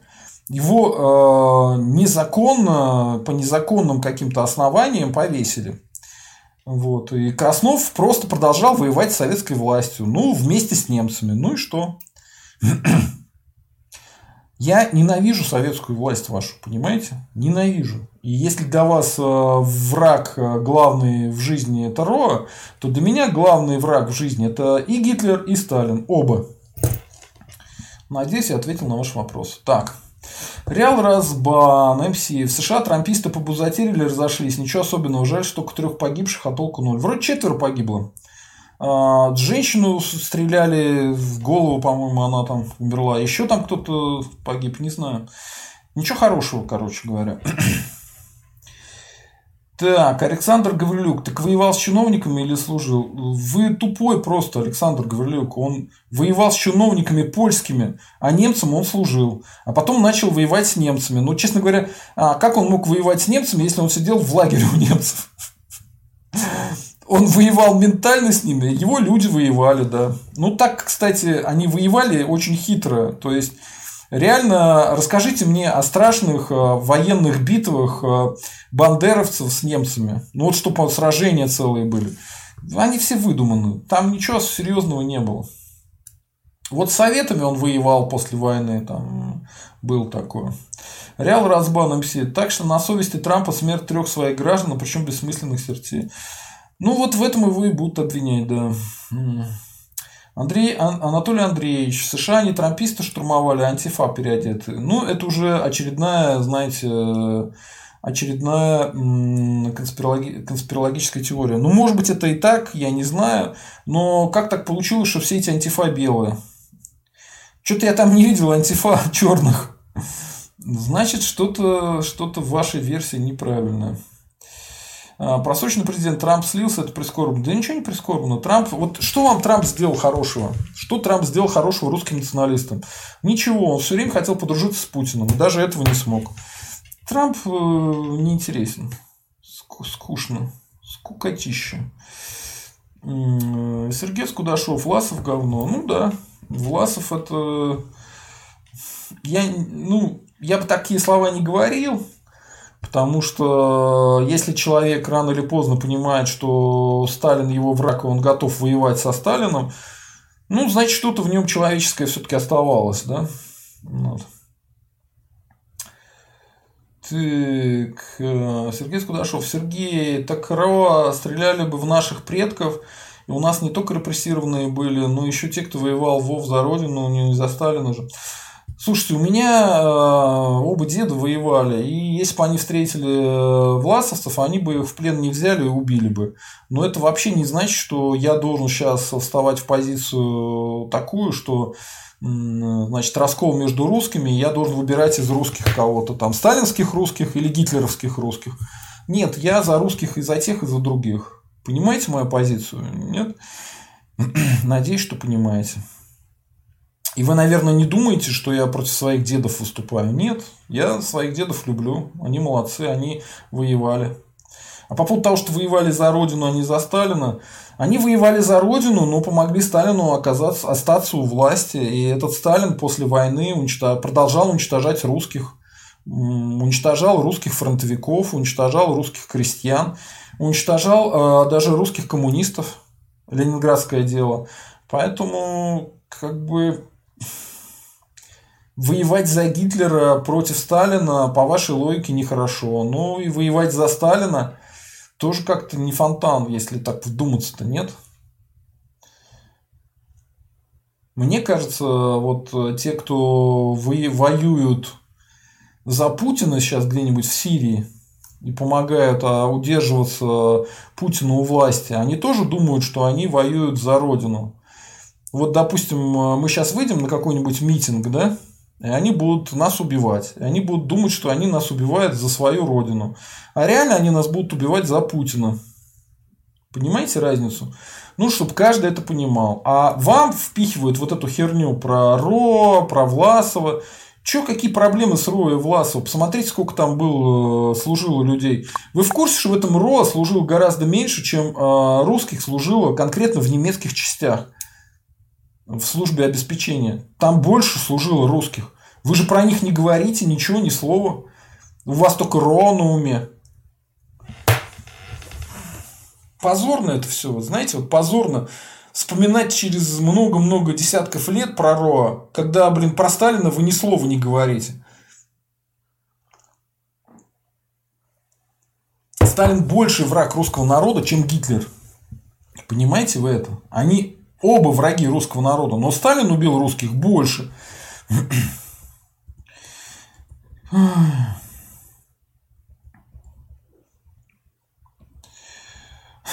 Смотрите, Александр Гаврилюк пишет. У меня дед мочил власовцев из Катюши. Ну вот Александр Гаврилюк все время срывается на то, что он чекист, а никакой не украинский националист. Но он же чекист. Катюшей. Никита Карацупа, ну ни хрена логика. Бандеровцам, значит, нельзя с Гитлером сотрудничать, а власовцам можно. Сам себя слышишь? А вы дурак, Никита Карацупа? Я что, предъявлял бандеровцам то, что нельзя с Гитлером сотрудничать? Я ему предъявлял другое. Я ему предъявлял то, что Бандеров, Бандера убивал собственных э, украинских националистов, мельниковцев. Вот что я ему предъявлял. А вовсе не то, что он там с немцами сотрудничал, не сотрудничал. Один хрен. Дураком не надо быть, понимаете? И чужие слова перевирать не надо. Потому что сразу, задумав, вас дураком назовет. Так. Реал Разбан. Ветеранов Великой Отечественной и Сталина нужно всегда отделять друг от друга. Согласен. Вот Реал Разбан правильно говорит. Так и будет про РНГ. Так и будет. Так. Душу фаши, как дед. Александр Гаврилюк, никого вы не душите. Вы нажрались водки на чекистские деньги и пишите в комментариях ахинею. Так, Анатолий Андреевич, товарищ Гаврилюк, вы не могли бы не употреблять слово э, «рюские»? Мы не называем какилами вас. Да он никакой не украинец, он чекист. Может, даже в Москве сидит. Может, рядом ваш сосед, понимаете? Он просто дурака валяет, делает вид, что он украинец. Так, а он не украинец, он украинский-то не знает. Так, Сергей Скудашов. При РНГ будет возобновленная история. Мне кажется, при РНГ каждый даже ребенок будет знать, что Сталин это плохо, что Сталин убийца русского народа. И вот эти вот разговоры про то, что власовцы прям такие плохие, такие ужасные, они закончатся. Русские, они хорошие. Вот. И они не воевали против России, власовцы. Они воевали против Сталина. Но так уж получилось, что они воевали против других русских. Это как вторая гражданская война. Крайне неприятное занятие. Но белые тоже воевали против э, русских в составе красных этих войск. Тоже неприятно, нехорошо. Но говорить, что они родину этим предали, значит быть мудаком. Поэтому не будьте мудаками, отстаньте от власовцев. Сам Власов мне не нравится. А власовцев не трогайте, там были нормальные люди. Интифел. По ходу Трампа конкретно подставили. Среди воровавшихся были идентифицированные БЛМщики. Просто спровоцировали остальную толпу. Ну, может быть, но это... Не буду сейчас это обсуждать. У меня нет данных, короче говоря. Светлана Соколова. А, Сергей, вы полагаете, что Власов, попав в плен, осознал свои заблуждения? Светлана Соколова, я предполагаю, что Власов был э, всю жизнь как это сказать-то помягче?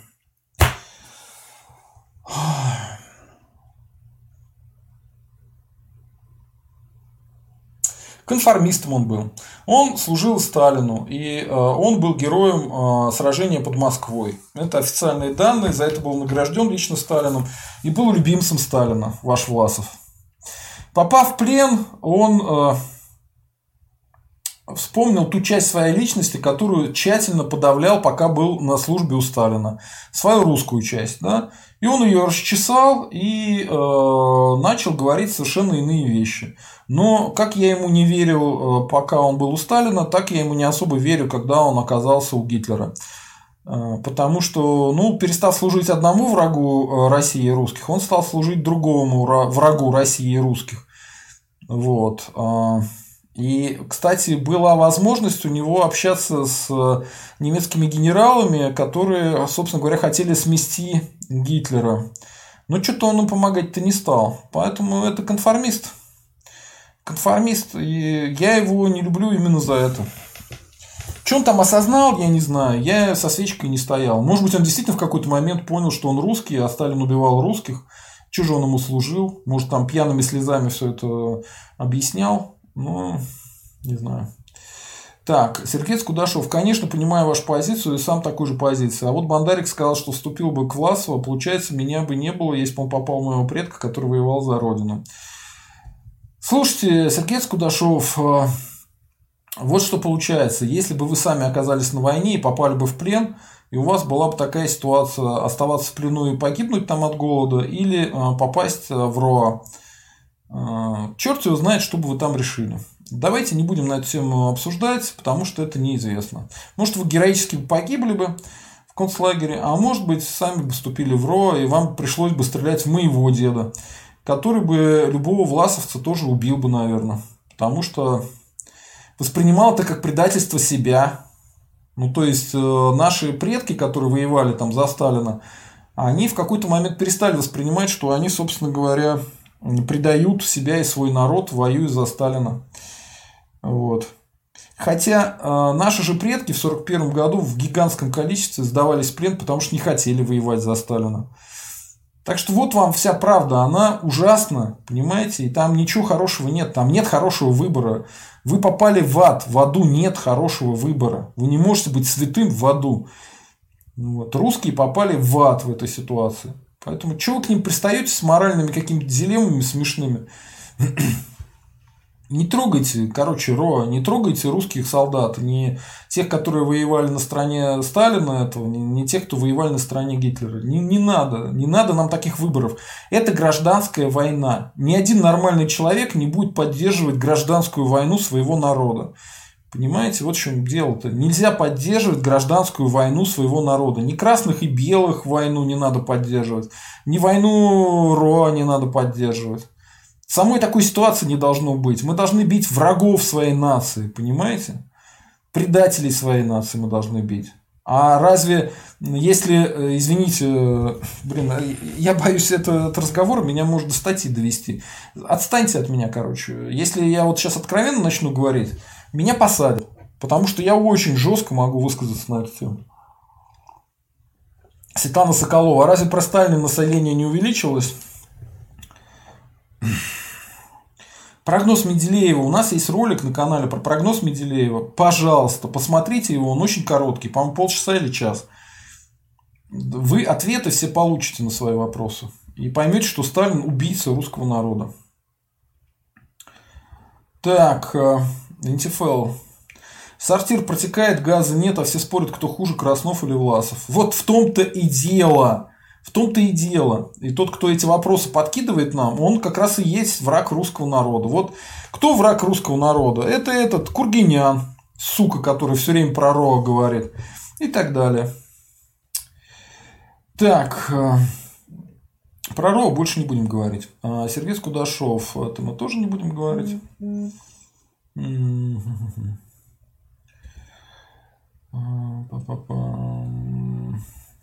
Максим Максим Ваксин. Уважаемый Сергей Александрович, не надо никого называть тупым, вы же христианин. А кто скажет брату своему рака, подлежит Синедрион, а кто скажет безумный, подлежит гиене огненной. Ну, э, во-первых, э, если человек тупой, то нужно говорить правду и говорить, что он тупой. Это, конечно, не очень хорошо выглядит, но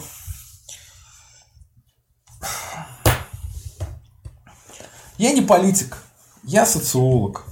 Вот. Мне никому не надо нравиться. У меня нет цели кому-то понравиться. Если человек говорит тупые вещи, я ему говорю, что он тупой.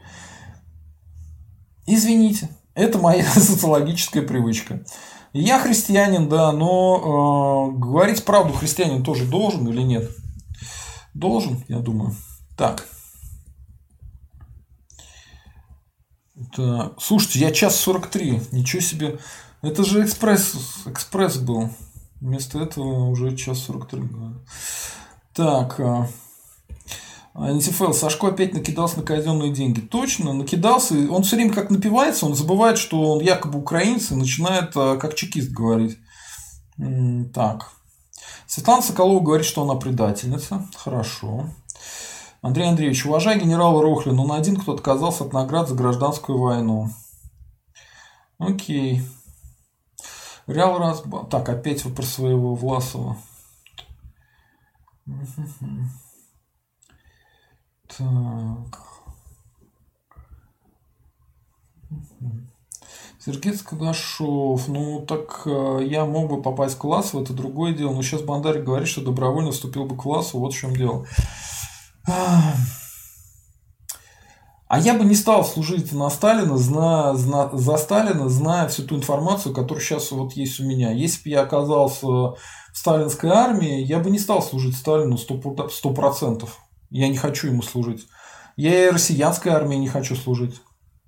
Поэтому вот такое мое мнение. Бандарик тоже это откровенно сказал. И вообще не трогайте Бандарика. И так у человека как бы человек политической миграции, вы он разбираетесь, что там Бандарик правильно сказал или нет. Вы лучше подумайте, сколько он отсидел, Бандарик, за свои убеждения. Свою там обвиняли, черт знает в чем. А сейчас вы ему предъявляете там одну фразу. Вот прям вот самое важное на свете, что сказал Бандарик на стриме у меня. Лучше денег ему пошлите. Или мне. Так. А лучше и ему, и мне. Так.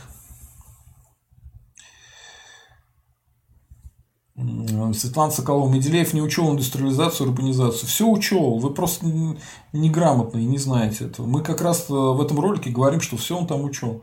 Он э, учел опыт э, Франции, весьма урбанизированной, и Британии. Потому что не врите, не надо врать. Вот как коммунистка не придет, обязательно врет. Так. А стрим с батюшкой был Александр Рут. Александр Рут стрим с батюшкой не был, потому что он вообще перестал на связь выходить. Не знаю. Не знаю, может и не будет. Я не знаю. Я не люблю, вот когда человеком договорились, а потом он пропадает. Потом он, конечно, найдет объяснение, почему пропал. Но я уже не хочу с таким экспертом дальше сотрудничать. Найдем другого батюшку. Не знаю. Извините, я, видите, в нехорошем настроении. Я бы так не сказал бы раньше. Так. Э, вот Светлана Соколова пишет, СССР от понятия многозначные, были равные периоды, не может дерево худое давать плода доброго. СССР, запомните, запишите у себя на лбу Светлана Соколова, СССР – это тюрьма русского народа. А, тюрьмы бывают разные. На одной тюрьме вас убивают, а в другой тюрьме вы сидите более-менее нормально. А в третьей тюрьме, как в Швеции, сидите вообще зашибись, как в гостинице. Но в любом случае это тюрьма. Так вот, СССР это в любом случае тюрьма для русского народа. И именно поэтому русским не давали из этой СССР уйти. Потому что прекрасно понимали, если дать русским уйти из СССР, то население СССР сократилось бы сразу, я думаю, процентов на 80. Может быть, 20 процентов разагитированных бы осталось. Коммуняк всяких. И чекистов. Реал Разбан МС. Опять же, представлена суперактивно шла украинизация в СССР. Антирусский правитель-то был. Да, конечно. Моя Украина, Русь. Чтобы заниматься своей страной, своими проблемами, вы блин, к чужому народу со своим имперским шовинизмом, отстаньте уже от других народов.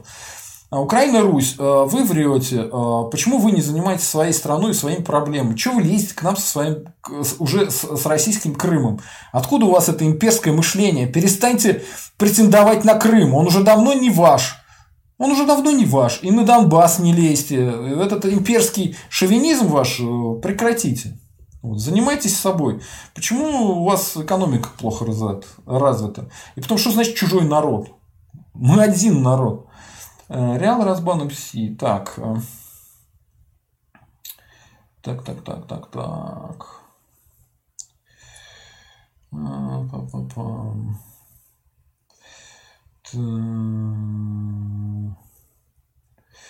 Светлана Соколова брешет, поэтому мы ее сейчас аннигилируем за то, что она врет. Вы врете, а тех, кто врет, я блокирую. Так, сейчас мы тут вообще всех заблокируем, всех врагов.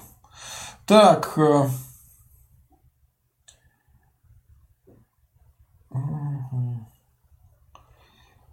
так, так, так. Ну, я думаю, на этом имеет смысл закончить нашу нашу чудесную беседу. Итак, э, это был канал «Русские интересы». Я социолог Сергей Задумов. Э, спасибо всем тем, кто стали нашими спонсорами, тем, кто нам помогает, э, тем, кто присылает донаты.